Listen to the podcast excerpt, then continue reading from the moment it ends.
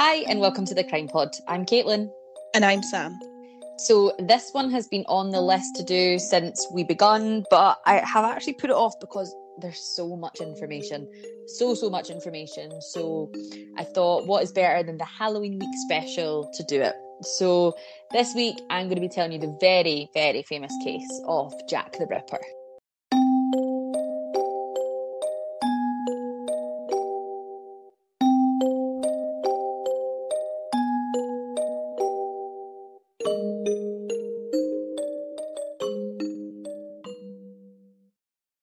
Samantha, is there any point in me asking if you've heard of Jack the Ripper? No. But I have heard of him, and that is a plus from us. You're doing great. Thank you. So, so, I think everyone in the world has heard about Jack the Ripper, and I'm kind of going to go into that of why he was so known and how he is still so known in today's society.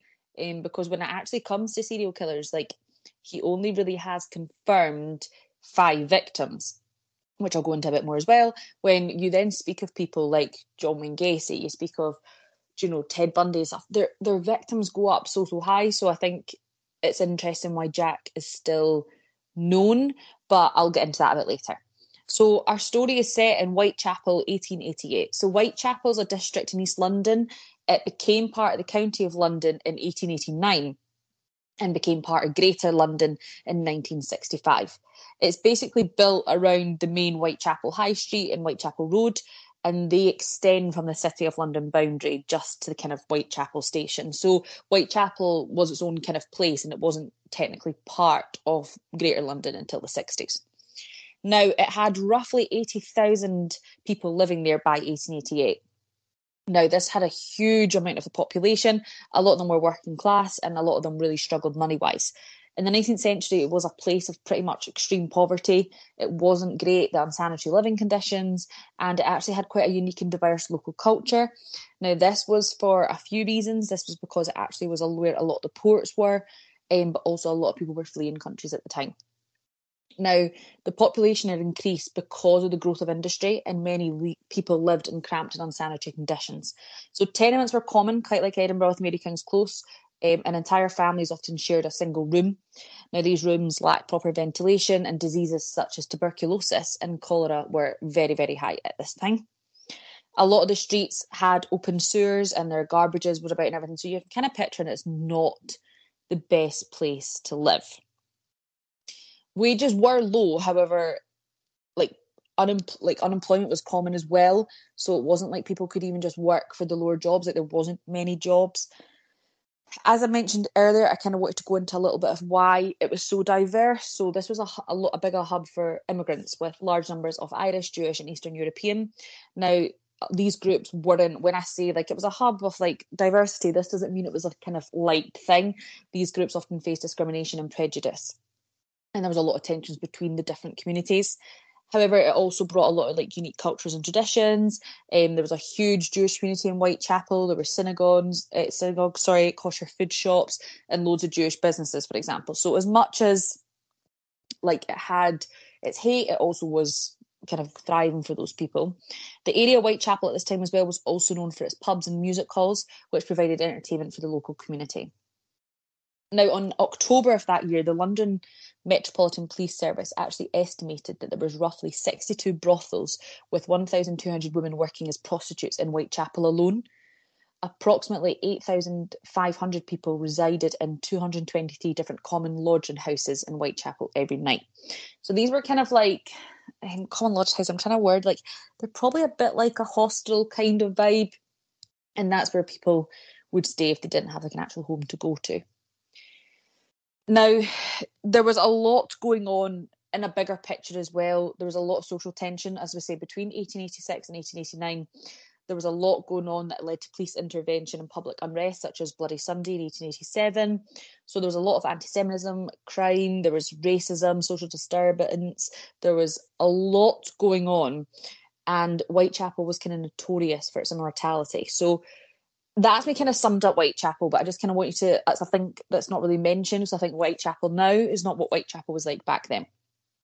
Now, there was a large number of attacks against women in the East End during this time, and people it's kind of uncertain to how many victims were murdered by the same individuals so there wasn't just jack the ripper there was other people being murdered all the time as well it just wasn't a great safe place now 11 separate murders stretched from the 3rd of april 1888 to the 13th of february 1891 now this was included in the metropolitan police investigation and they were known in the police docket as the quote whitechapel murders now, opinions vary as to whether these murders could be linked to the same person, but five of the 11 are known as the canonical five, which is meant to be the work of the Ripper. Now, most experts point to the fact that they had a deep slash wound to the throat, followed by extensive abdominal and genital area mutilation, such as the uh, removal of internal organs and a lot of facial mutilation as well. That's why those five were pinned to Jack the Ripper. Now, the first two cases in the Whitechapel murders those are of Emma Elizabeth Smith and Martha Tabram. They are not included in the canonical five, and you're probably thinking, how can they be ruled out? I'll tell you pretty quickly. So, Emma was robbed and sexually assaulted in Osborne Street at approximately 1.30am on the 3rd of April. So she was the first. She had been hit in the face and received a cut to the ear. A blunt object was also inserted into her vagina, which ruptured her pet- peritoneum. That's the word. She survived, but she developed peritonitis and died the following day at London Hospital. Now, Emma had actually managed to speak and had stated that she had been attacked by two or three older men, one of who she actually described though as a teenager. So that was wrong. Two of the men were older, one of them she described as a teenager. Now, the attack was linked to the later murders by the press, but most authors actually say that Emma's murder was just general East End gang violence, which wasn't linked to the Ripper case. So she is not a Ripper victim. Martha, the second victim, so Martha was murdered on a staircase landing in George Yard on the 7th of August 1888. Now, she'd suffered 39 stab wounds to her throat, lungs, heart, liver, and spleen, her stomach and abdomen, with additional knife wounds inflicted to her breast and vagina. All but one of Martha's wounds had been inflicted with a bladed instrument, such as a penknife, with one possible exception that it was maybe like, I don't know what the other thing was all the wounds had been inflicted by a right handed individual and she had not been raped or sexually assaulted. Now, it says not raped or sexually assaulted. I mean, he did like stab her vagina, and I think that's maybe some sort of assault. Now, her murder was obviously pretty savage and there was not a motive. And the closeness and location to date, due to that other one, and then going on to the canonical five, this led police to think actually, could that have been Jack the Ripper? However, this murder differs from the canonical five murders because although she'd been repeatedly stabbed, she had not suffered any slash wounds to her throat or abdomen. Now, that might sound like such a small detail, but that was like a given for Jack the Ripper. He would go for their throats and abdomen, which I'll go into more in case you actually genuinely don't know the case. Now, the canonical five Ripper victims are known as Mary Ann Nichols, Annie Chapman, Elizabeth Stride, Catherine Eddowes, and Mary Jane Kelly. Now, I'm going to kind of go into the canonical five now. I'm kind of keeping it very short on them. There's so much information that you can find. I'm going to still give a good cover of it, but you can find so much more information if you want to have a look at this online and find out some more exact things. So the first one I'm going to talk about is Mary Ann Nichols, the first known Ripper victim, and she was also known as Polly Nichols. So Mary Ann Nichols was born Mary Ann Walker on the 26th of August 1845 in London. She was the second of three children born to Edward Walker, who was a locksmith. He then became a blacksmith, and Caroline, who was a laundress.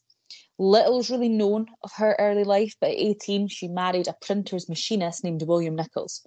On the 16th of January 1864, they got married in the city of London, and it was only witnessed by two people. Following their marriage, the couple briefly lodged at 30 to 31 Bouverie Street before residing with Mary Ann's father in Trafalgar Street. Now, between 1866 and 1879, the couple had five children Edward John, Percy George, Alice Esther, Eliza, Eliza Sarah, and Henry Alfred. On the 6th of September, the couple moved into their own home in Blackfriars Road, and shortly after, the couple actually separated due to dispute caused um, causes, sorry, with William actually then moving with four of the children to another address. Now, Mary's father accused William of leaving her after he had conducted an affair with the nurse who had attended the birth of their final child. Although William Nichols claimed to have proof that their marriage had continued for at least three or four years after this alleged affair, claiming that their marital troubles had actually been caused by his wife's drinking, and Mary had actually taken up seriously heavy drinking and become a bit of an alcoholic, and that he then decided to have an affair after Mary had kind of ruined the relationship with her drinking. He then maintained to authorities that his wife had deserted him and was practicing prostitution. Now, over the following years, Can I? Sorry, sorry to yeah, yeah, yeah, You know how he took four of the children. yeah. Like, how does the fifth one feel? I've left no behind. It's well, like, this has happened before. yeah, cases, and I'm like, why are you choosing your children? Take them all or none. well, this is what I'm trying to think. So the first child was born in 1866, and the couple split maybe 1881. So maybe He's maybe about 16. Yeah, Edward 15, would have been 16. 16. So by that age in like Victorian London, he'd have been working Oh yeah, he'd be out down the the streets, Aye. up the chimneys. Okay, makes sense. Leave him behind. No, Okay, that's fine. carry on. No, you're fine. So over the next few years, Mary managed to get a lengthy police record. Although all of her arrests were actually for minor offences such as drunkenness, disorderly conduct, and prostitution. Now, he William Nichols was actually legally required to support his wife and initially paid her a weekly allowance of five shillings, up until 1882, when he actually found out she was definitely working as a prostitute. Now, once he found this out, he ceased making the payments, causing Mary to send a summons requesting this. So when the authorities go to William, he explains that she deserted her family, left the children in his care. He was she was living with another man. She was earning money through prostitution, and they were kind of like, "Fair enough, mate. You don't need to pay it." So he didn't pay it, which meant she no longer received any maintenance from her husband. Which is why I also don't understand why she had maintenance if he had all the children. But it was a different time. Now, Well, I think because women weren't allowed to work back then. So if you're going to divorce, which is also, you know, against the eyes of God and the church, and it's a church state back then too. So you, as a male who can work legally, should give to your to your wife or ex-wife. Yeah, That's but my opinion. her mum worked. So I'm surprised. That's my opinion. Her mum worked. So I'm surprised she didn't. But Yeah. hey. Yeah, well, she we'll never technically was working. She was working as a sex worker, so fair enough. No, that is true. True. So Mary spent the majority of her years in workhouses, boarding houses, and lived off basically charitable handouts and her earnings as a prostitute, although she actually frequently spent her al- earnings on alcohol. By 1887, she had formed a relationship with a widower and father of three named Thomas Drew, although the couple separated on the 24th of October. By December 1887, Mary had begun sleeping rough on Trafalgar Square, and she got employed as a domestic servant to a Mr. and Mrs. Cowdrey in Wandsworth possibly because Mary was an alcoholic and her employer was teetotal, she actually left this employment just three months after ser- sel- uh, service. Sorry, but she stole clothes worth three pound ten shillings and absconded from the premises. So that wasn't great. Her father was informed of this fact via postcard on the 12th of July because he had wrote back to her. She obviously wrote to him saying she was loving the job. He wrote back to her, and then the um, owners of the house wrote back being like, Your daughter stole our clothes. By the summer of 1888, Nichols actually lived in a common lodge house in Thrawl Street, where she shared a bed with an elderly woman named Emily, known as Nellie. She relocated to an alternative common lodging in Whitechapel on the 24th of August. Now, just before we get fully into it, Nichols was a five foot tall and five foot two inches tall. She had bra- brown eyes, high cheekbones, and at the time of her death, she had grey and kind of dark brown hair. She was last seen alive by Emily Holland walking alone down Osborne Street at about 2:30 a.m. She seemed notably drunk and at one stage she slumped against the wall of a grocer's shop. Now, Holland actually, Nellie, attempted to persuade Mary to return to the lodging house, but she refused, stating, I have had my lodging money three times today and I have spent it every time. Now, the two parted and Mary walked towards Whitechapel Road. Now, the body of Mary Ann Nichols was discovered at about 3.40am on Friday the 31st of August in Bucks Row. At 3.40am, this is when a man named Charles Allen Cross discovered what he thought was tarpaulin lying on the ground in front of a gated stable um, as he was walking to his work. However, they found out this obviously wasn't. It was the body of a woman. She was laying on her back with her eyes open, her legs straight, her skirt raised above the knees, and her left hand was touching the gate of the stable entrance. Now he checked the woman's face, which was still warm, but he checked her hands and they were cold and there was no pulse. He found a policeman, PC Mizen, was just walking past and was like, Great, and then basically handed over to him, and they estimated she'd been dead for only about 13 minutes. Now, her throat was severed by two deep cuts, one of which completely severed all the tissue down to the vertebrae. Her vagina had been stabbed twice, and the lower part of her abdomen was partially ripped open by a deep, jagged wound, causing her bowels to basically fall out. Several other incisions inflicted to both sides of her abdomen, and they had been caused by the same knife Each of these wounds had been inflicted in a downward thrusting manner. So that's obviously what's happened there. The police are like, right, okay, this is just a total random killing, wasn't a motive. That's when she was last seen, and the police don't really know kind of what to do with this. If I'm honest with you, I, you try and find out much about the investigation, but at this, I think it's so difficult because what are the police going to investigate? We've got the witnesses who say like this is when they last saw her. You've got the person that's found her, but there's there's no DNA at this time, so really like there's not much they could do unless they actually had a witness or a suspect, which at the moment they don't. Now, a week later, on Saturday, 8th September 1888, the body of Annie Chapman was discovered. So, Annie Chapman was born Eliza Ann Smith in Paddington on the 25th of December 1840. She was the first of five children born to George Smith and Ruth, Cha- uh, Ruth Chapman. Sorry, George was a soldier, having enlisted in the Second Regiment of the Life Guards in December. Her parents were not married at the time of her birth, although they married on the 22nd of February 1842. Following the birth of their second child, they relocated to Knightsbridge and they eventually relocated to Berkshire in 1856. Now, according to her brother, Annie had first took a drink when she was quite young, quickly developing a weakness for alcohol. And although both he and two of his other sisters had persuaded her to stop and to sign a pledge to refrain from consuming alcohol, she was tempted and fell despite over and over efforts of her siblings trying to get her to not drink. Her favourite drink was rum, and Annie was an intelligent and sociable woman. Someone described her as being very civil and when um, industrious, sorry, when sober, before noticing I have often seen her worse for the drink. She was about five foot tall and had blue eyes, wavy dark brown hair, and she had the name Dark Annie because of her hair. On the 13th of June 1863, George Smith committed suicide by cutting his throat, so that's her dad. On the 1st of May 1869, Annie married John James Chapman, who was related to her mother. It was a different time, wasn't it? That was okay to kind of marry your relatives. Um, yeah, sure it was. yeah, it wasn't great, but yeah, they're related because obviously same surname as her mum. In the years that followed their marriage, the Chapmans lived in obviously all over kind of West London, and they had three children: Emily Ruth, Annie Georgina, and John Alfred. Now, John was born with a physical disability, and the Chapmans sought medical help for their son at a London hospital before later placing him in the care of an institution for the physically disabled. Although Annie had struggled with alcoholism as an adult, she reportedly weaned herself off the drink. However, her son's disability basically caused this to reverse, and she became to have an alcohol dependency again. In 1881, the Chapman family relocated from West London to Windsor, and the following year, Emily Ruth Chapman died of meningitis on her brother's second birthday, aged 12. Following the death of their daughter, both Chapman and her husband took into heavy drinking, so the two of them are just like, nope. And over the following years, they're known to have been arrested several occasions for public intoxication, though no records of like them being brought to court is found for these arrests.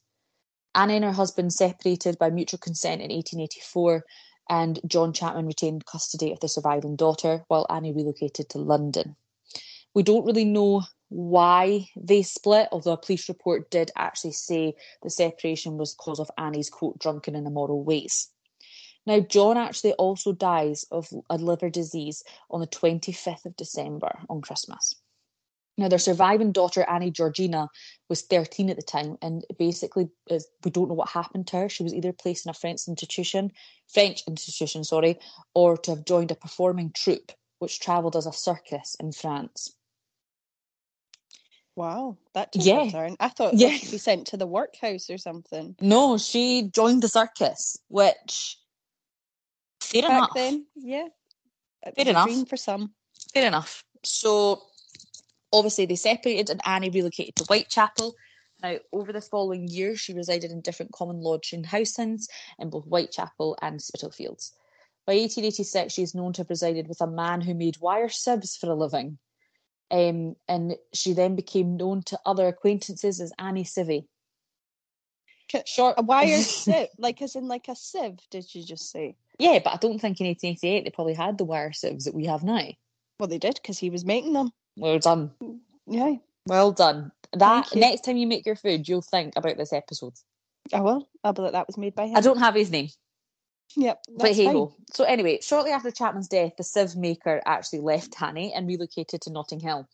One of Annie's friends said that she became depressed after the separation and seemed to lose her will to live. By May or June, Annie resided in another lodging house in Dorset Street, and on the 7th of September, an Amelia Palmer saw Annie in Dorset Street. She told the police Annie had appeared visibly pale on this occasion, having been discharged from the casual ward of Whitechapel Infirmary that day. Annie complained to this woman, Amelia, about feeling too ill to do anything. Now, after her death, Annie's death, the coroner actually conducted the autopsy, noted that her lungs and brain membranes were advanced stage were at an advanced state of disease, which would have actually killed her within months if she hadn't been killed by Jack the Ripper. On the Saturday, the 8th September, at approximately 6 a.m., near the steps of the doorway of the backyard of um, Annie's, uh, in the backyard of 29 Hanbury Street, sorry, Annie's body is found. Now, as in the case of the Mary Ann Nichols, her throat was severed by two deep cuts. Her abdomen had been cut entirely open, with a section of the flesh from her stomach being placed onto her left shoulder, and another section of the skin and flesh and her small intestines being removed and put on her right shoulder. An autopsy revealed that her uterus and sections of her bladder and vagina had also been removed. At the inquest into her murder, Elizabeth Long describes having seen her outside 29 Hanbury Street at about half five in the morning. She was in the company of a dark haired man wearing a brown deerstalker hat and a dark overcoat, and he looked a bit shabby. According to the eyewitness, the man had asked Chapman, Will you? To which she had replied, Yes. Now, this is when, um, in about roughly the time, where a group of volunteer citizens from London's East End formed the Whitechapel Vigilance Committee. Now, they patrolled the streets looking for suspicious characters, partly because they were dissatisfied at the fact that police hadn't managed to catch anybody.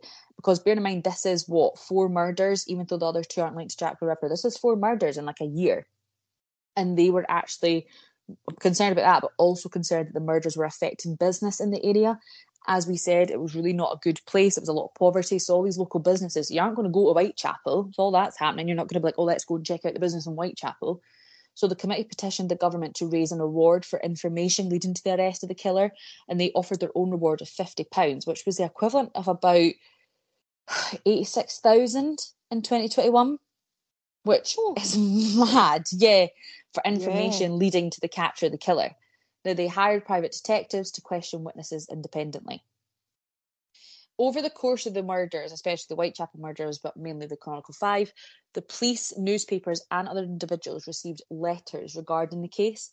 Now, some letters were well intentioned, offering advice on how to catch the killer.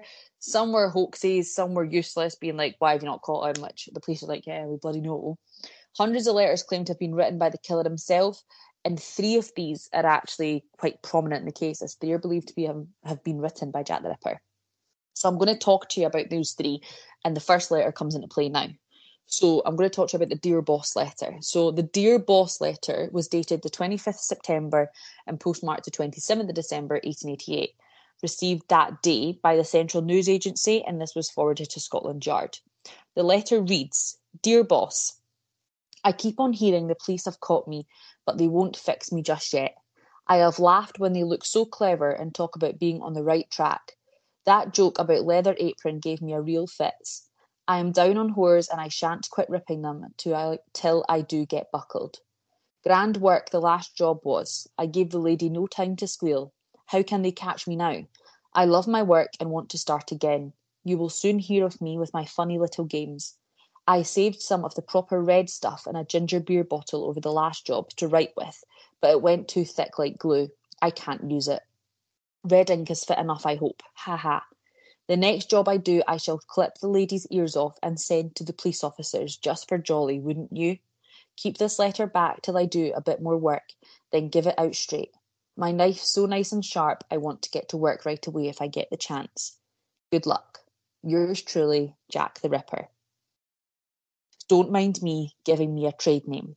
P.S. Wasn't good enough to post this before I got all the red ink off my hands, curse it. No luck yet. They'll say I'm a doctor now. Ha ha. So that was sent into the police. Now the leather oh apron, oh yeah, mental. The leather apron wow. quote is basically what the press had like nicknamed him at the time, but he then gives himself the trade name of Jack the Ripper. So this is the first time we ever hear that phrase, and this kind of sticks. Now, what he's talking about with the red is this was written in red pen, but it had some blood stains on it. But what he'd initially wanted to do from this letter, in case you didn't get it, is he'd actually wanted to write the letter in blood. Now, the following day after this letter is found by police, another body is found. Elizabeth Stride's body was discovered at approximately 1am just off Berners Street in Whitechapel. Now, Elizabeth Stride was born Elizabeth Gus daughter on the 27th, 27th of November, sorry, 1843, um, in a rural village, rural village west of Gothenburg, Sweden. Sorry, that that was a lot there. Sorry. Now, Elizabeth was nicknamed Long Liz as she was given this as um, I think she was maybe quite tall. Some believe it's reference to her height. Some believe it's because of her married name, a stride being a reference to a long step. Some say she generally had a long face, um, which is quite unfortunate. She was the second of four children born to Swedish farmer Gustav and his wife Beata. As a child, Elizabeth lived on a farm and she was about five foot two um, in height. She had curly dark hair, light grey eyes, and a pale complexion. Elizabeth became a prostitute early in life, and Gothenburg police record, have records dating from March 1865 to confirm her arrest upon this charge. She was treated at least twice for different diseases, and on the 25th of April, she gave um, birth to a stillborn girl. In February 1866, she moved from Gothenburg to London. Her actual reasons for relocating is actually unknown. Why she moved from Sweden to England, um, she's told to she's known to have told acquaintances two different stories.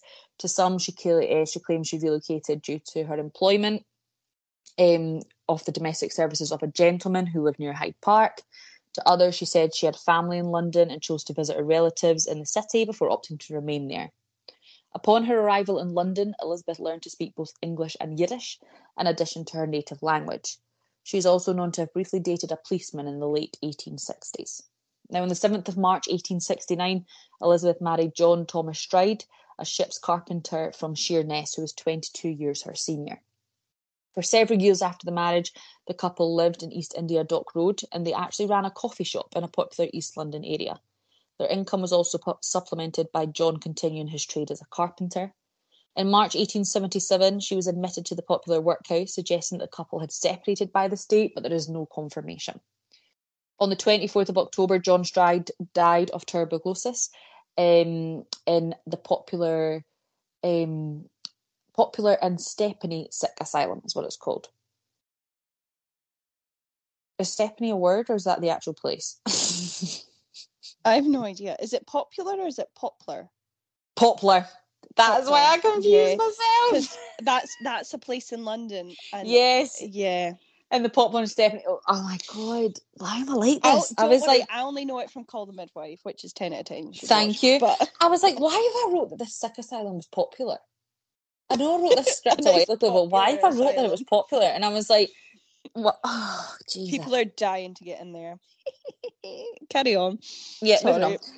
In the years following the collapse of her marriage and the death of her husband, she is known to have informed several individuals that her husband and two of her nine children had drowned in the 1878 sinking of the Princess Alice in the River Thames.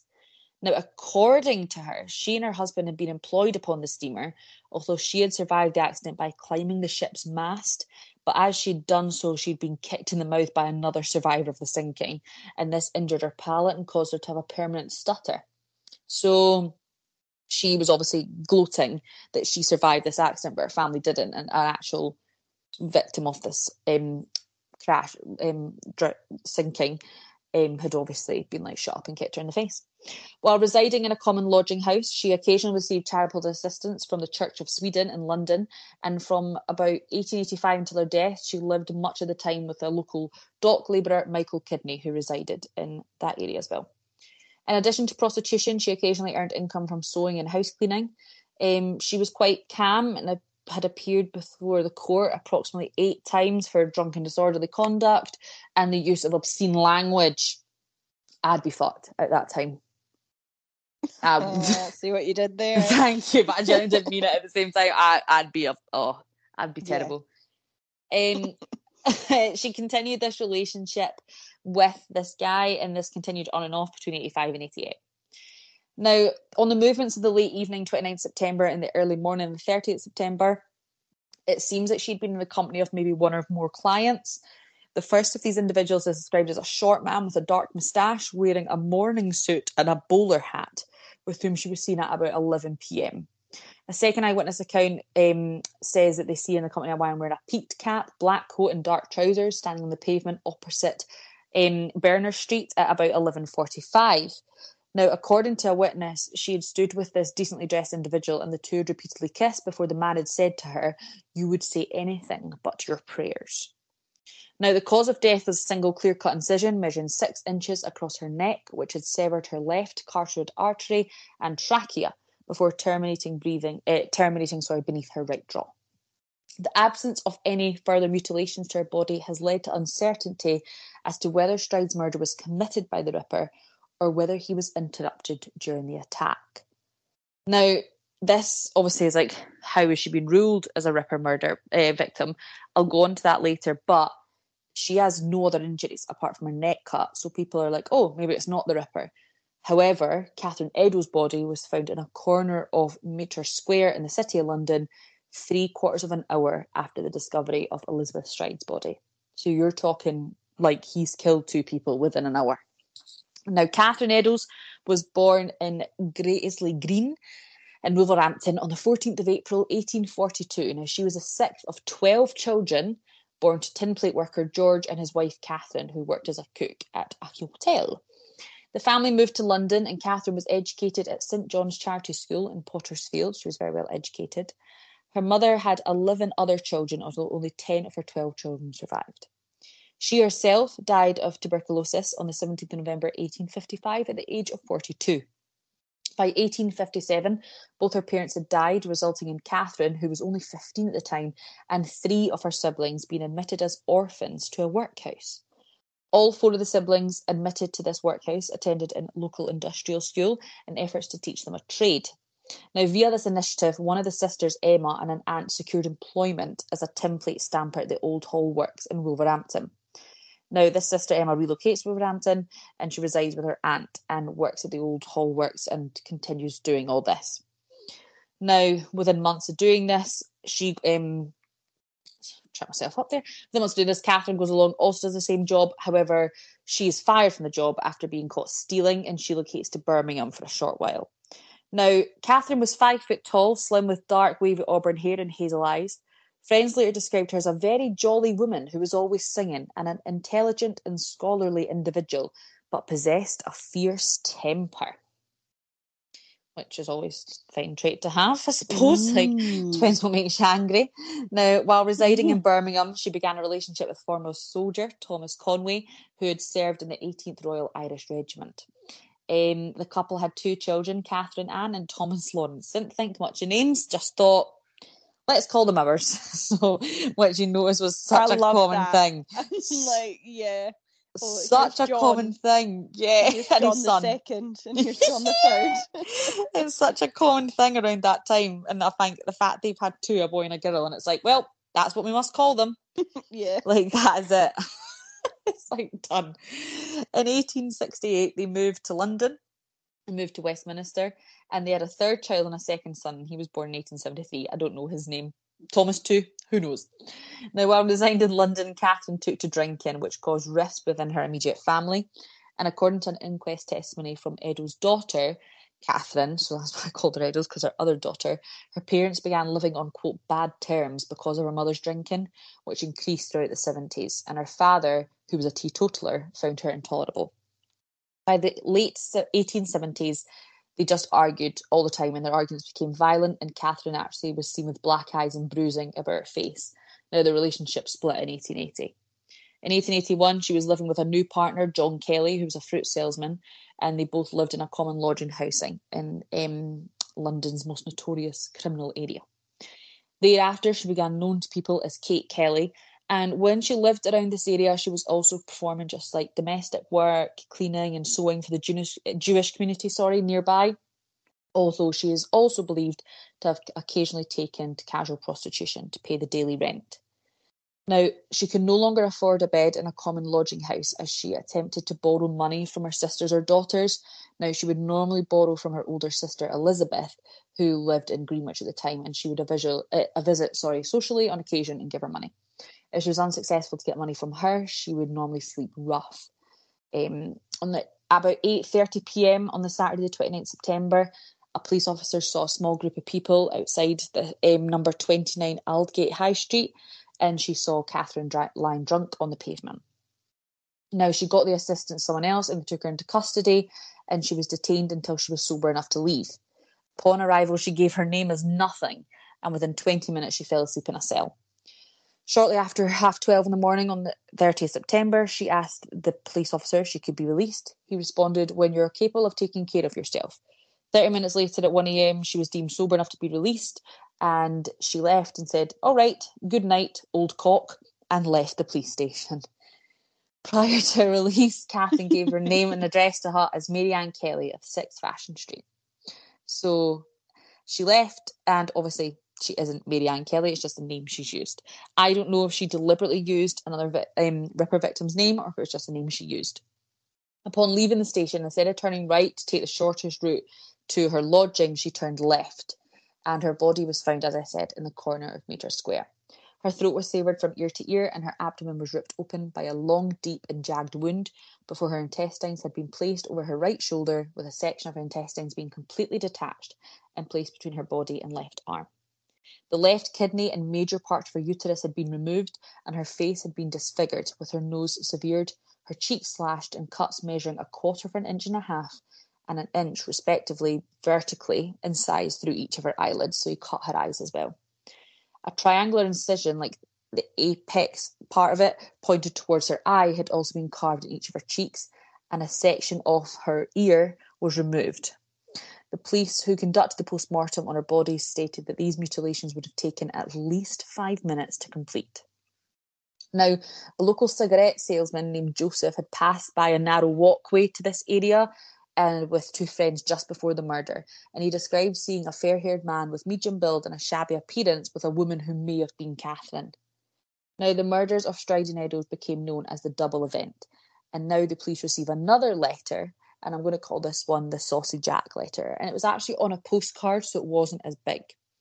Now, it was marked the 1st of October 1888 and was received the same day by the Central News Agency, and it says, I was not codding, dear old boss, when I gave you the tip. You'll hear about Saucy Jack's work tomorrow, double event, this time. Number one squealed a bit, couldn't finish straight off. Had no time to get yours off her, please. Thanks for keeping last letter back till I got to work again. Jack the Ripper. Now, the handwriting was very similar to the Dear Boss letter and obviously mentioned the canonical murders committed on the 30th September, which, the as I said, they say the double event. Now, it has been argued that the postcard was posted before the murders were publicised, making it unlikely that this could have been a prank because there's no way they would have got it the next day. Now, the fifth Chronicle 5 was found, um, and this is basically the disemboweled body of Mary Jane Kelly. She was discovered lying on a bed in a single room where she lived at 13 Miller's Court of Dorset Street at 10.45am on Friday the 9th of November 1888. Now, this is the different one because Mary was found indoors. She wasn't found on the street like his other victims. Now, Mary Jane Kelly was born on the 9th of November 1880. No, she wasn't. She was born in 1863. That's the date she died, sorry. And was known as Mary Jeanette Kelly, Fair Emma, Ginger, Dark Mary, and Black Mary. Now, compared to the other four canonical Ripper victims, Mary Kelly's origins are pretty undocumented, and it's taken me a lot to find anything about her, and much of the information is actually possibly not true. Now, Mary um, Kelly was known to fabricate many details of her life, and there's no kind of corroborating documentary evidence, so there's nothing to say what I'm going to tell you is true, there's nothing to tell you it's false. It's just kind of what I've been able to get. Now, according to Joseph Barnett, who was the man she had most recently lived with prior her murder, she told him she was born in Limerick, Ireland at around 1863 and that her family moved to Wales when she was a child. She is known to have claimed to acquaintance that her parents had disowned her and she came from, quote, well to do people. She apparently had seven brothers and one sister and was described as being an excellent scholar and an artist of no mean degree. She had been reported as being a blonde redhead, although her nickname Black Mary may suggest she had dark hair. Her eyes were blue, and to some she was known as Fair Emma, although it is unknown whether this applied to her hair colour, her skin colour, her beauty, or anything. Some newspaper reported that she was nicknamed Ginger after her hair again, although nobody really knows what colour this woman's hair was. Reports estimate that she was about five foot seven, so quite tall compared to some of his other victims.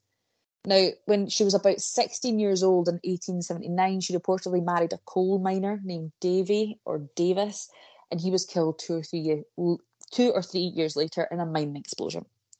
Without any means of financial support, she relocated to Cardiff, where she lived with a cousin. Although there's no record of Kelly ever being in Cardiff, she considered to become a career as a prostitute around then, and she was introduced by this prof- to this profession by her cousin, apparently. Now, no South Wales police records exist to say that she was arrested for prostitution in Wales either. In 1884, she left Cardiff and relocated to London, where she briefly worked for a tobacconist in Chelsea before she secured employment as a domestic servant while she lived in Spitalfields. Now, she had an acquaintance with a young French woman who she had met in Knightsbridge, and she worked, found work in a high class brothel and moved to West End of London. She became one of the brothel's most popular girls and spent her earnings on expensive clothing and hiring a carriage. Fair enough. By 1886, she was residing at Cooley's lodging house in Thrawl Street, and on the 8th of April 1887, she became acquainted with 28 year old Joseph Barnett. Now, the two agreed to live together upon their second meeting on the 9th of April, and they lived in Miller's Court just off Dorset Street in either February or March 1888. In early 1888, when they'd already moved to Miller's Court, it was a kind of small single furnished room, and she was kind of sick of her life by this point, and this was according to her friend Lizzie Albrook. She said that she was wanting to return to Ireland where her people lived. Her landlord, John McCarthy, had um, later said that she was a very quiet woman when sober, but so noisy when in drink. When drunk, she would often be heard singing Irish songs, although when intoxicated, she would often become quite quarrelsome and even abusive to those around her, which that's why she's got the nickname Dark Mary. Now, Barnett lost his employment as a fish porter, and in July 1888, he reportedly um, had committed theft, which is why he got sacked. As a result, she then went back to prostitution, and she basically began to allow other prostitutes to sleep in their room on the cold nights, as she didn't have the heart to refuse them shelter. But obviously, this wasn't great for Barnett. Now, as I said, unlike the other four Ripper um, murders, she was murdered in sight, so he had all this time he had an extensive period of time to mutilate her body, which is why she was by far the most extensively mutilated of his victims. The murder is estimated to have taken approximately two hours to perform. Her face had been hacked beyond all recognition, with her throat severed down to the spine and the abdomen almost emptied of its organs. Her uterus, kidneys, and one breast had been placed beneath her head, and other parts of her body placed beside her foot. Um, the bed and section like about the bed was sections of her abdomen and her thighs were put on her bedside table. The heart was missing from the crime scene. Now, multiple ashes were found within the fireplace at 13 Miller's Court, suggesting that the murderer had burned several combustible items to illuminate the single room as he mutilated the body.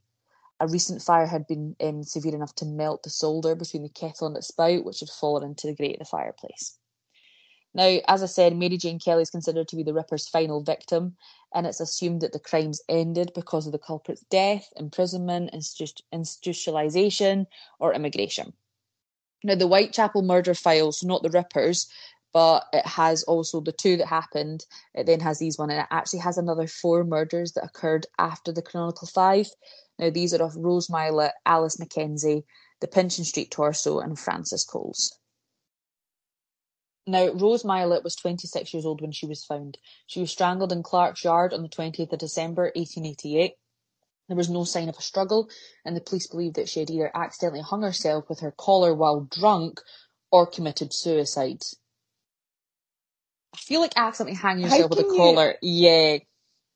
Yeah. Now, she had faint markings left by a cord on one side of her neck, suggesting that she had been strangled. However, the, the inquest did return a jury verdict of murder, but she is not known to be a Ripper victim. However, she was one of the Whitechapel murders. The next one is Alice Mackenzie, murdered shortly after midnight on the 17th of July. She had suffered two stab wounds to her neck and her left carotid artery had been se- uh, severed. She had bruises and cuts that were found in her body, but she had about a seven inch long superficial wound extending from her left, left breast to her navel.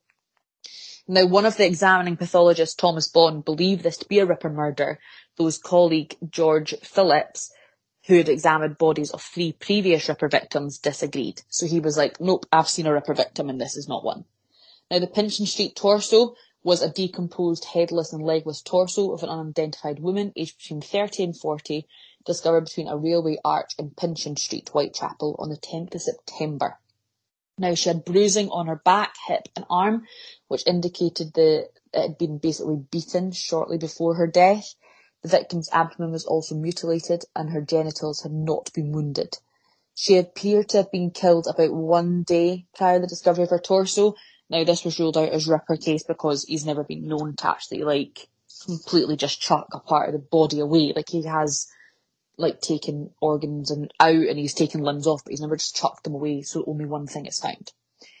And last but not least, Frances Coles. In the early hours of 13th February 1981, uh, 1891, 25-year-old Frances was found lying beneath a railway arch at Swallow Gardens, Whitechapel. She was also a prostitute. Her throat had been deeply cut, but her body was not mutilated, leading some to believe that she had maybe been like another one that was disturbed. Like, you know, had like been one of those that actually someone had like walked in on him, like the same with the Ripper victim. Now, she was still alive when she was found, however, um, medical help managed to come and she died kind of before they'd arrived, just very, very shortly. Now, a 53 year old named James Sadler had earlier been seen drinking with her, and the two are known to have argued about three hours before her death. Now, he was arrested by police and charged with her murder, and he was briefly thought to be Jack the Ripper, but was later discharged from court for lack of evidence and has never been known as a suspect again of Jack the Ripper. Now, the investigation, as I said, why the five of them? So I kind of just want to highlight a bit more why there was the, um, the canonical five.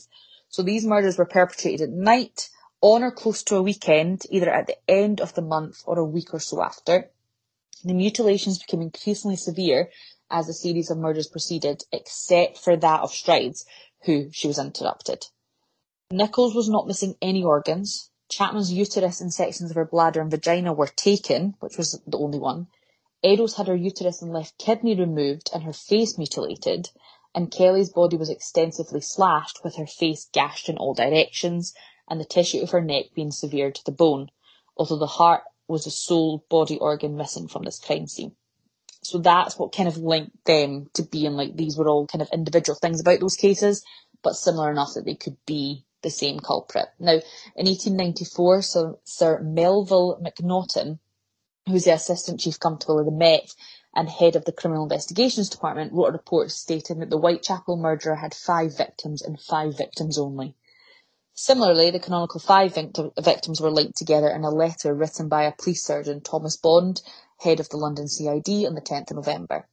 Now, some researchers have um, said that some of the murders were undoubtedly the work of a single killer, but an unknown large number of killers acting independently were responsible for the other crimes. So they actually don't believe that the other Whitechapel murders were one person doing it all. They believe that each of them were actually single, maybe a couple linked, but mostly single. Now, authors Stuart P. Evans and Donald Rumbelow argue that the canonical five is a quote ripper myth, and that three cases, Nichols, Chapman and Eddowes, are definitely linked, However, Stride and Kelly were, they believe that they were maybe murdered by the same individual, but it not being Jack the Ripper. So, suspects there was many, but nobody has actually ever been caught. Now, a surviving note from Major Henry Smith, Acting Commissioner of the City Police, indicates that the alibis of local butchers and slaughterers were all investigated, with the result being that they were all eliminated from inquiry. Now, a report says that 76 butchers and slaughterers were visited, and the inquiry had, and all their employees like had been asked, sorry, an inquiry went in and asked all the employees of the previous six months for their details. Now, Whitechapel was also close to the London docks, as I mentioned, and usually boats docked on Thursdays or Fridays and departed on Saturdays and Sundays. Now, the cattle boats were examined, but the dates of the murders didn't coincide with single boats' movements, and the transfer of a crewman between boats was also ruled out. There's no evidence that, that the perpetrator engaged in sexual activity with any of the victims, yet psychologists suppose that the penetration of the victims with a knife and leaving them on display in a sexually degrading position with the wounds exposed indicates that the perpetrator um, got sexual pleasure from the attacks. Now, attempts to identify the murder, as I said, there was no forensic evidence. There's no, like, they've done DNA um, analysis on the letters to this day, but it's inconclusive. They were touched by so many people, it's been contaminated, they couldn't get any DNA from it. As I said way back at the start, why so big? Why was Jack the Ripper, why has he became this, this phenomenon almost? he's technically known as one of the world's first serial killer, but he actually isn't. But he's the first case to create a worldwide media frenzy. The legend of Jack the Ripper is still promoted by various guided tours of the murder sites and other locations to the case. Ripper tours are so common in lo- like London. I've been on a Ripper tour. Samantha, I don't know if you've been on a Ripper tour. Um, like no, unfortunately not. there's No. Ripper tours everywhere. Jack the Ripper has like two, at least two sections of the London Dungeon alone. I throw back. I used to work at the Edinburgh Dungeon, and we covered Jack the Ripper. Woo! Uh, Sonny Did you cover? Yeah, we did Jack the Ripper as like a seasonal show in Edinburgh. So it's like what it was a season? What season did you put Jack the Ripper in? very. Spring. yeah, Sorry, it was, it was the fringe show of the whatever. Anyway, um, for many years, the Ten Bells Public House in Commercial Street, um, which had been like what at least one of the canonical five had stayed there, was the focus of such tours. Jack the Ripper features in hundreds of works of fiction and works which straddle the boundaries between fact and fiction, including the Ripper letters and a hoax diary, the Diary of Jack the Ripper, which is a hoax. The Ripper appears in novels, short stories, comic books, poems, songs, games, plays, operas, TV programmes and films, and there's more than a hundred non-fiction works which all focus on the Jack the Ripper murders, making this case one of the most written about in true crime history. The term Ripperology was actually made by Colin Wilson in the 1970s to describe the study of the case by professionals and amateurs. So people actually go and study Ripperology, and this create like people can actually publish Ripper notes to their research, which is an actual trade name. In 2006, the BBC History magazine poll selected Jack the Ripper as the worst Briton in history, and in 2015, the Jack the Ripper Museum opened in the East London. Attracts criticism from both Tower Hamlets Mayor, John Biggs, and protesters because it's a museum, being like, look at all this, and people pay to go. There was more protests. I'm sorry. I shouldn't be laughing, and I'm really sorry for laughing. But Samantha, you're going to laugh as well, and I think maybe this just adds a bit of lightheartedness to the case. There was more protests in 2021 when Jack the Chipper fish and chip shop opened in Greenwich. it's Greenwich. Sorry, but it's called Jack the Chipper. I think that's a good business name. People Like- boycotted it Mm, Fair. because it wasn't okay. But yeah, I think I think the media had a whole lot to do with this because back then the paper's the only way you got information. So they were publishing this man that goes around and kills people at night. He was never seen during the daytime. And I think, do you know, I read parts that Jack the Ripper was like you'd he was the boogeyman to kids. You'd be like, oh, if you go out at night, Jack the Ripper will come. This is what all became something so so big, and the tours and everything. It just became so so mental. So we're not done yet, but that's me kind of done with the main part of the story. Samantha, is there anything you want to kind of say about the case? It's pretty well known, so I, I feel like there's not much to kind of add in. But just if you've anything you weren't aware of or anything. Um, well, I didn't realise that it was so gruesome. Like, I'm a bit shocked at that. Um, Did you not? no, it's because like He I was obviously known them. for mutilating them. I know, but it was the last one. I was like, holy moly. Um, Yeah.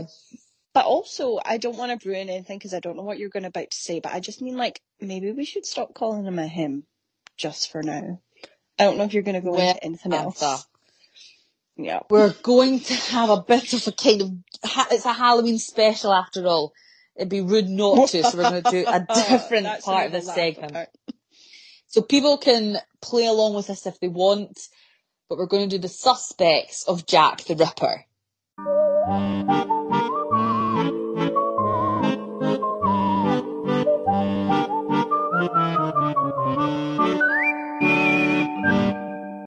So I'm going to tell you Dun, the dun, dun. very dramatic. So I'm going to tell you the seven kind of main suspects that I believe people are welcome to play along, write down notes, have a think, and then Samantha, I want you to tell me at the end of the seven who you think is the most likely to be Jack the Ripper. Now, firstly, I'm going to start strong with suspect one, H.H. Holmes. Now, H.H. Holmes, well, Herman Webster Mudgett, better known as Dr. Henry Howard Holmes, or H.H. Holmes, was an American con artist and serial killer between 1891 and 1894. He's known really mainly as America's first serial killer. He lured victims into his hotel called the Murder Castle in Chicago's South Side, and this hotel had a gas chamber, a dissection room, trapdoors, and a furnace to destroy the bodies. He was described was as mental. Yeah, H. H. Holmes. just say that, but it was absolutely crazy. If you haven't look, like looked into it, it was just crazy. Even American Horror Story spoofed off of that one. Um, but yeah, definitely go and read into H. H. Holmes. He was described as sadistic. He was obsessed with death. He was. But you're probably thinking, how was he Jack the Ripper? Well, he was getting work done on his murder castle in 1887 until 1892. And the murders began in 1888, so it could be that he went to London until his house was done. Not long after Mary Kelly died, a H. Holmes was listed on a ship's passenger log going to America from London. So was he? Nothing pins him to London. Um, um, however, as a murderer, he planned and thought out his crime, so it could be that he kind of done Jack the Ripper as a bit of a warm up before his murder castle. Although Holmes was arrested, convicted, and sentenced to death, some ripperologists also believe it wasn't Holmes who was executed in 1896, that his murder spree wasn't limited to the United States. So they believe he first done Jack, he then done America, and now he's somewhere else. Well, he'll be dead now, but alas. Now, Holmes' own great grandson, Jeff Mudgett, believes that his ancestor was also Jack the Ripper, based on a series of diary entries to which Holmes outlined his involvement in the Whitechapel murders. So the grandson inherits the diaries and said that he had actually written in a diary that he was in London during those times with an apprentice. So there's Imagine a case. inheriting them. Ten, I know. Like, knowing your grand... Great great grandson. Yeah, mental. Mental. So that's H. H. Holmes. Next, Prince Albert Victor, aka Prince Eddie. So this is the son of King Edward and the grandson of Queen Victoria. Now he was known to his family as Eddie. The prince was second in line to the throne when he died of influenza at 28 in a mental hospital. Now he was a bit of a black sheep to the royal family and in 1970 a British physician, Thomas Stowell, published an article implying that Eddie had committed the murders during fits of insanity caused by an advanced case of syphilis. Now another article says that the royals knew and just kept it quiet. I am shocked. Now, the family had him locked up in a private hospital, but he managed to escape to kill some of the victims. Official records, newspaper reports and other sources, however, offer strong indication that the prince was nowhere near Whitechapel when the victims died. However, a lot of ripperologists believe that it could be. Now, it was due to syphilis that he ended up with influenza and in the mental hospital, by the way.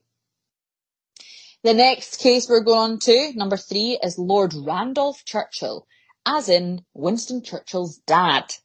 Now, Winston Churchill, obviously, was a Prime Minister at one point, and Lord Randolph Churchill was also a politician in the 1870s, but he never made PM. He was also a Freemason, along with Prince Eddie, and I'm going to go back to the case I've just told you, Prince Albert Victor, because this is where Lord Randolph Churchill comes in. Now, Prince Eddie was a Freemason. If you don't know the Freemasons are, they're, I, I never know how to describe them. Go and just Google and come back. Now, him again, he met a Catholic woman named Annie. He got her pregnant and married her. This is two big no-nos. Firstly, a Catholic wife, and secondly, a child out of marriage. This is just a bad combination. The Masons come in to help, they hire sex worker Mary Kelly to run Annie's shop while she goes off to have her baby. All sounding pretty, pretty straightforward there, Sam. But instead, they give Annie a lobotomy so she oh, forgets oh, about the marriage, forgets about the child, but Mary Kelly, Kelly loves a gossip, doesn't she? And she starts oh, telling her sex worker pals the drama, being like, wait till I tell you about the shop I'm covering. And the Masons are like, uh-uh, no, no, you're not meant to be telling everyone. So they decide to kill Mary Kelly and all the other people, sex workers that she told. But who done the killing? Randolph Churchill. There you go. Oh, Theory number four. Walter Sickert. So he is my suspect number four.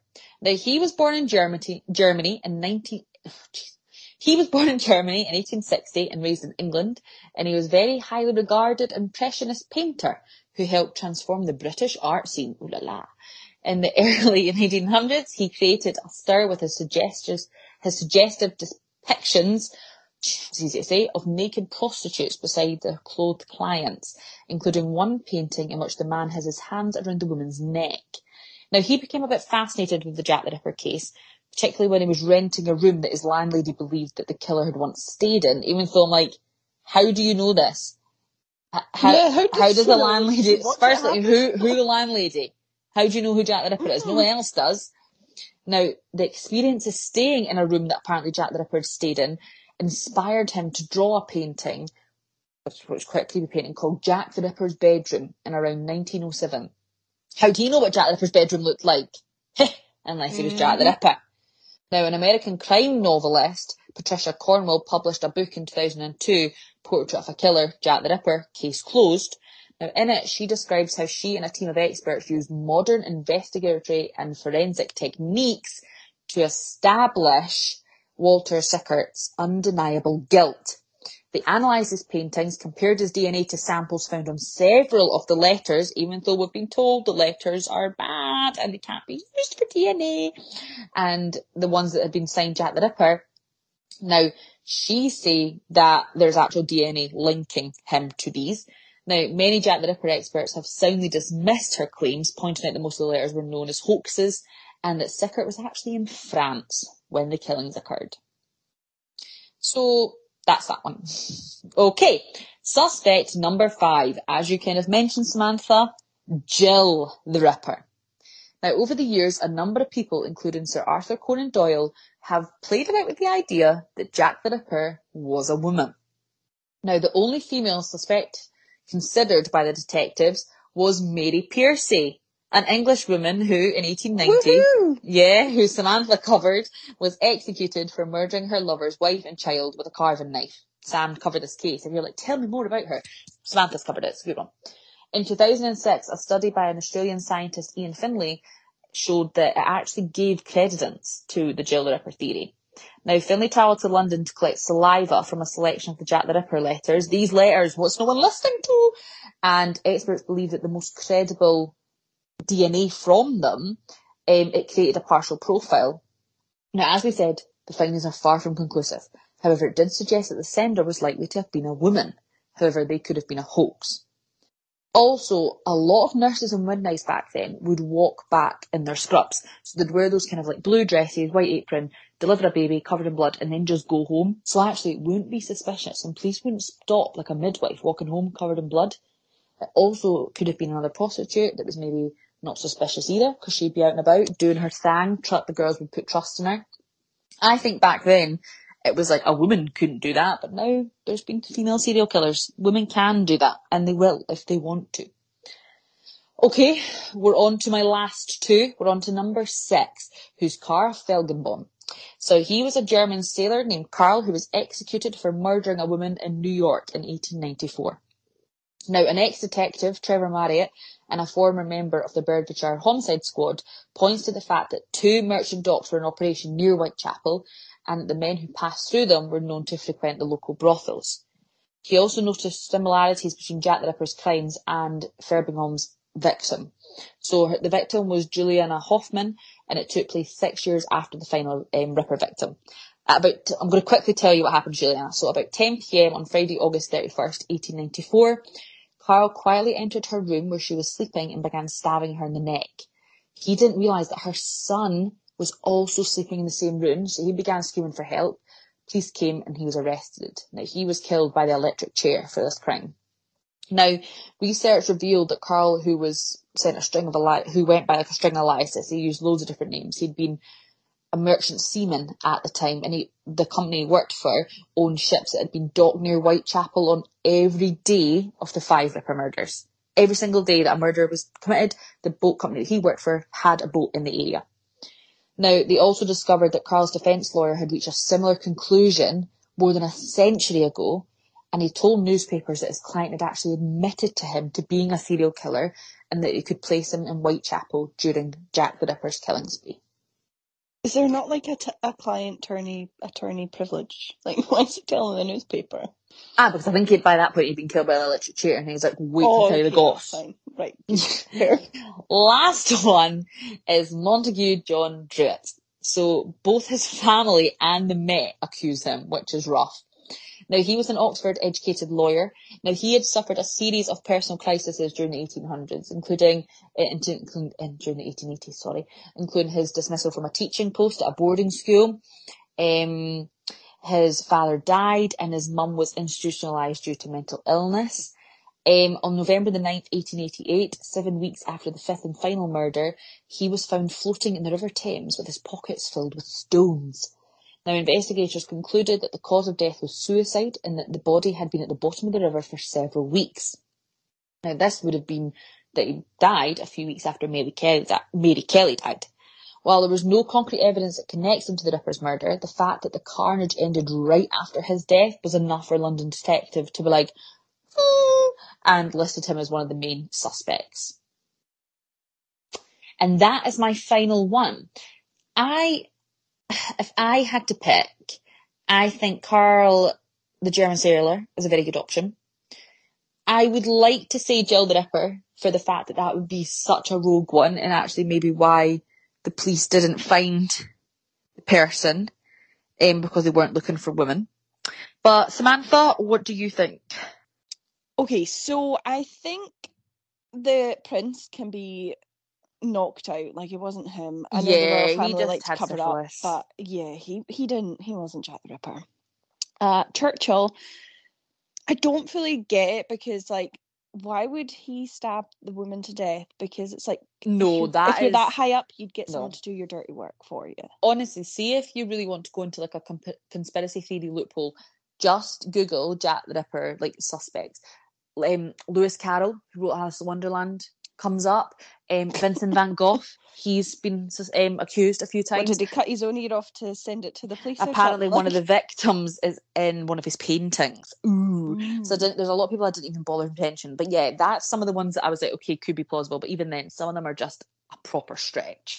Yeah, the guy was it Carl who ended up in the river, who committed suicide. Yes, yes, Carl the German. I- is no, no, no, no.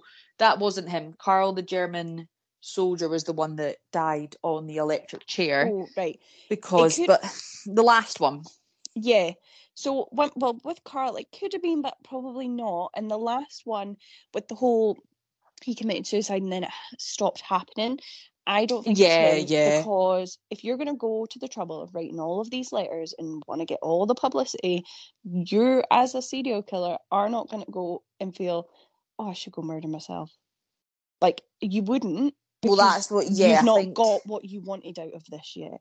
I think so I- some of the crimes that Jack the Ripper committed, like you know, there's people that commit crimes and then they feel so guilty that they do kill themselves. You hear that quite a lot. But I Mhm. think Jack the Ripper's crimes, there's no way that person was then going to be like, I am so distraught by what I've done. Exactly. Now, I'm with you. I think it's a possibility that it could have been a woman because crazy, rogue, and back then you just wouldn't expect it to be a woman. So that's how they got away with it. Like you said, people were going about with dirty, bloody clothes because they were midwives, they were nurses, they were this, they were that. I think it's a possibility. It could have been. It's awful crimes, and like I'm not saying a man can do them more than a woman, but I mean, oh, I actually don't know who it could have been, but I It's a really think- difficult one. And there's it, it could be someone that we've not even that nobody actually has even thought of. It could be a total randomer that didn't Yeah. go on to do anything else. As we said, it could be that the living conditions of Whitechapel at the time that they just died of natural Yeah. causes, and that's why it all goes because that's what people tuberculosis seemed to be a thing. So Mhm. That's what people don't understand, and that's what people struggle with with Jack the Ripper. Is it just stopped? Mhm. And that doesn't happen very often. And it is it's just one day it stopped. And obviously that's strange and people want an answer for it but we'd love I'd love to hear who people think it is. And i'd even love more if people have suspects that i didn't mention. Yeah. um yeah we generally like to hear anyone you think could be jack the ripper or jill the ripper or king ripper Well, it could have been Jacqueline the Ripper. I'm just saying it should have just shortened I like name. It that. doesn't need to be Jill. i like that but then jack the ripper named themselves Yeah, Jackie. You know, it's like if you were going to be like, "Eh, I'll call myself Jack because they'll all think I'm male. If I was like, oh, I'm Sally the Ripper, they're going to look for a woman, aren't they? So Jack it is, but it's Jacqueline, okay? Right, Jacqueline the Ripper. That's what we'll name this case. Anyway, have a lovely Halloween, everyone. Ooh, that was supposed to be a ghost.